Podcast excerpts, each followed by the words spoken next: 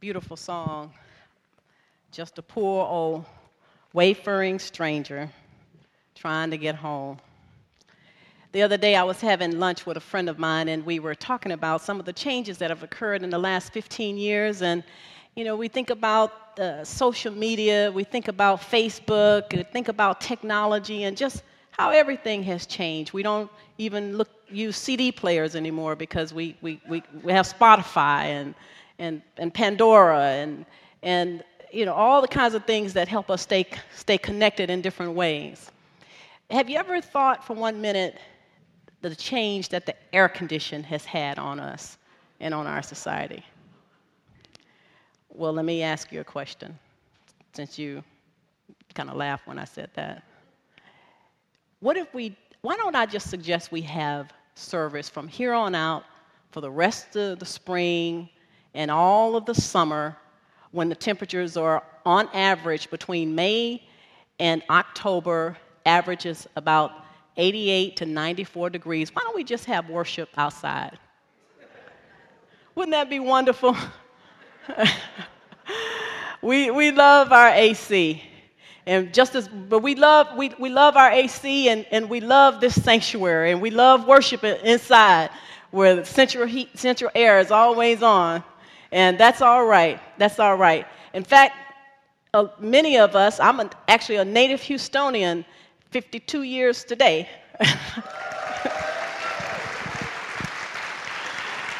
And I love this city, and I know many of you love this city. We love this city so much that when we leave here, we get to enjoy the Wide Oak Bayou. We get to enjoy this beautiful Bayou City. We have a scenic view of the downtown buildings outside, and nothing can really stop us from enjoying this city. We have the Super Bowl 51 come into this city. I mean, this is an abundant city, you know, just an abundant city where... anything you're looking for, kind of entertainment or activities, you can find it right here in this city. We definitely know that. But what we might not have realized is that the AC has transformed our lives so much so that it also can separate us from each other. Y'all remember the time back in the day when people used to sit out on the porch? You know, it didn't matter how hot it was. Didn't matter if the wind was blowing or not blowing. We would just sit out on the porch, and Lord knows if you got in trouble at school, you know, the neighbors were watching you coming home, couldn't wait for you to come home, couldn't wait for mama to come home from work, and she already knew before she got home that you had done something wrong at school, because all of us know those nosy neighbors that know everybody's business, because they're the ones sitting out on the porch, you know, in the heat, enjoying the AC. But that's the thing. Central air and AC has changed all of that. Now, where do we sit? Inside, away from each other, away from our neighbors. In fact, I don't know how many of you even know the first names of your neighbor across the street, or 2 or 3 doors down, or the neighbor on the right. Just a few hands went up, and the neighbor on the left. That's how much our lives have been transformed simply because of the AC unit. And I don't know that that's an amenity that any of us are willing to give up. Well, our scripture from today brings us to the book of Isaiah. And the reason we want to talk about Isaiah, as we talk about border crossings and we talk about the fences that separate us, is because our history, our Christian history, starts with the foundation of the people during the time of Isaiah. During that time, the historic Jews from the biblical times were forced out of their homelands. We call that the exile. Most of us know about the period of the exile. And these were the people who we call the people of the diaspora. Well, Isaiah lived during that time. He was a young prophet, maybe 25 years old. He was the one you may recall from Isaiah 6:1 who fell asleep one night and had a dream, and the Lord spoke to him in this dream, and the Lord says, "Who shall I send?" And Isaiah said, "Lord, here I am, send me." That's the Isaiah that we're talking about today as we talk about this abundance that we live in today. See, that was something that the people during his time, they knew so well, because there were years and years where they prospered.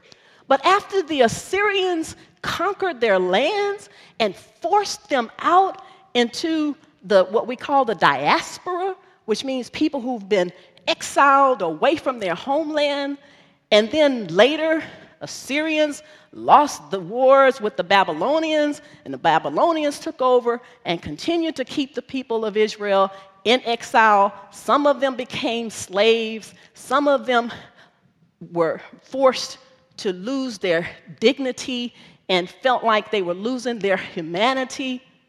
You know, some of them lost their loved ones, and this was happening for years, hundreds of years.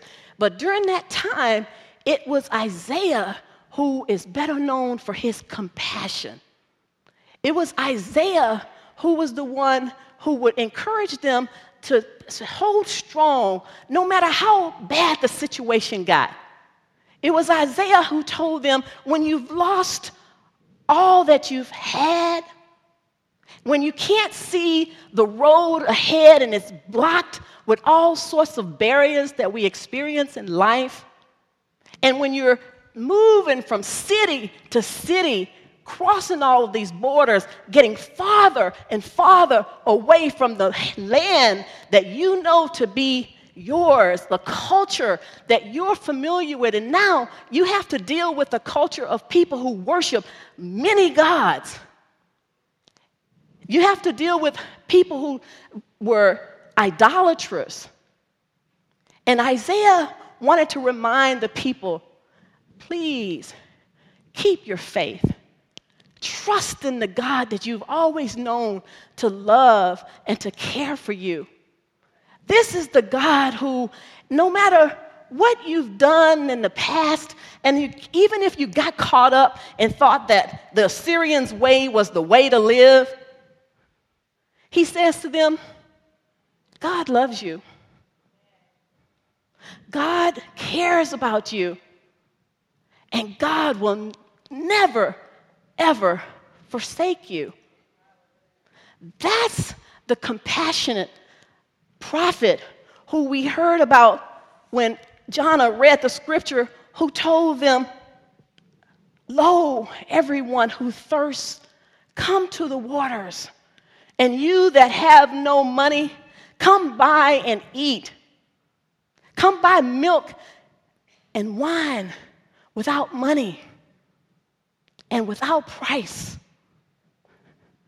And then we ask ourselves, in today's context, how is that possible to buy milk and honey for no price? We live in an abundant city, a city full of opportunity for a lot of people. And yet, there are some people who this message in Isaiah speaks to today. People who live in Third Ward, Texas. Fourth Ward, Texas. People like our LGBT brothers and sisters who live in Montrose, who are dealing with the issues of gentrification. We adore having a grand city where big buildings are being erected all over the place. And it attracts businesses to our community and helps our community thrive and survive. But have we ever thought about how the city is now becoming a place of separation between the rich and the poor, the haves and the have-nots? Have we thought about what is happening to those people who once knew their land And now they're looking at a city that they hardly recognize. This is not the Third Ward, Texas, that I'm used to going home to. What am I going to do? Statistics tell us that in 2013, the poverty rate in Houston increased to 26%. That is nearly 1/3 of the population in Houston that now lives in what we consider below the poverty line. And that's something, for me, is a wake-up call. Am I thinking about the people who are less fortunate? And the thing about it is that we can't look at a person and tell that they are in poverty, no different than we can look at a person and tell that they have a lot of wealth, can we? And yet, when we think of rich, we think the opposite, poor, which is what Byron Stevenson tells us. But when we think of poverty, the opposite of poverty is injustice. And we know Martin Luther King tells us that injustice anywhere is injustice everywhere. And so what I want to do for us today as a congregation that's welcoming is help us to look at ourselves and just be a little introspective for just a minute and ask ourselves, as people, particularly those in our LGBT community who are even being moved out of Montrose. I know some of you, you shop around in Montrose, it just doesn't look the same anymore. And our LGBT youth who used to consider Montrose a place of refuge. Connie, can you go to the next slide, please? A place of refuge. Now, when they come into crises, there's no place for them to go in the same manner that it used to be. I read an article that our transgender youth have some of the most difficult times, finding a place to go. And so, what kind of barriers are we blind to because we, need to have our AC and we're not willing to give it up? I'm not willing to give it up. I'm going to admit that. And so here's a picture of what is called iceberg. And the iceberg is a tool that we like to use to help us visually see how much do we really know about each other when we enter into these doors and enter into the sanctuary. At first glance, it's easy to see my praise. I get my praise on, get the worship going. When the sanctuary is singing such a beautiful song, Wayfaring Stranger, we get our worship on and you say, man, that person must have a good life. Look at God, I hear people say all the time. And yet, there are things below the surface that until we connect with people at the heart level, we will never know. You will never know a felon unless they shared with you their story. We don't know all the story. You don't never know someone's gender identity or sexual orientation unless they tell you the story. We can't assume that every person who walks in the doors of Resurrection identifies directly with the LGBTQ community. We have people who are heterosexual, non-homosexuals, who come and worship with us. And so we want to make sure, or at least I think it's a great thing to do, is to make sure that when people are looking for a place of refuge, looking for a place that they can call home, they've already sung the song, I'm a wayfaring stranger trying to get home, and the home they're talking about is heavenly because on earth they feel disenfranchised. They feel separated from their families because their families can't understand how a man can be attracted to another man, or how a person can be born and identified with one gender and say, that's not who I am later on. And so we want to be a place that makes a deeper heart connection and allow the water levels to go a little lower as people begin to find this place a safe place to be, a welcoming place, a place where they can sit beside you and trust you with the rest of their story and know that you're going to tell them, God loves you. God cares about you. And no matter what you did in the past, and no matter what you may do in the future, if you were in AA for 10 years and you decide to take another drink, God still loves you. God still cares about you.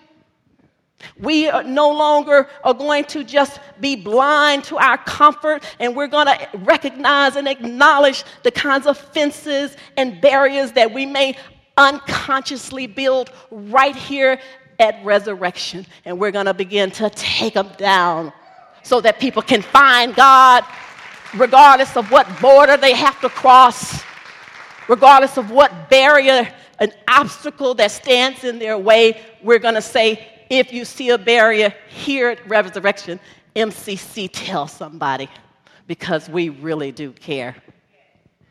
That's the kind of compassion that Isaiah had for the people of Israel who were losing their way. He wanted them to know that life can be difficult sometimes, and you may go hungry, and you may suffer, and you may need to know that the Messiah is coming. And in Isaiah 53, he talked about this Savior who was going to come to redeem the people. And that person we know today as Christians is Jesus. We want people to feel when they come to Resurrection MCC that Jesus is here. We had a wonderful program yesterday afternoon with the gospel ensemble singing, and one of the last singers said, Jesus, Jesus, there's something about that name. Next slide, please. You might be sitting there today, and you might identify not with LGBTQIA. You might be Deadpool. And you might have a lot of scars bearing down on you because of the complexities of your life from the past. And you may not feel comfortable yet taking off the mask. And so I just want to lift you up and tell you that every single one of us, including Reverend Troy, is a work in progress. We're still working on it. Reverend Vicki Gibbs, who I've known for almost 20 years, she's still a work in progress. She's still working on it. We've had masks. We've changed them out from time to time and put up new ones. And I just want you to know that it's okay to wear the mask if you feel like you need the mask, but to look for the light in the darkness and know that God cares. And no matter what you're going through, somebody here you may find you can trust with your story, that you can connect with, and you can sit with them and slowly begin to take off the mask and allow your scars to show so that the healing from within can begin. Because that's what church is about. That's what church is about. Church is a place where we find God. Church is a place where we find comfort in knowing that we can sit here and cry. You can get up and run around the church if you feel that that's what you need to do to express yourself that day. And if somebody says something to you about it, you tell them, go talk to Reverend Denise, and she'll make sure that Troy lets you know that it's okay for me to clap my hands, stomp my feet, because I'm healing. I'm healing. I love this church. I've been a member for more than 20 years, right at 20 years. And I just want to tell you and encourage you to find that person. Find your place. And together, we will remove the barriers that separate us. And we're going to pray to God and hope the AC never gets turned off in this sanctuary. Let the church say... Amen.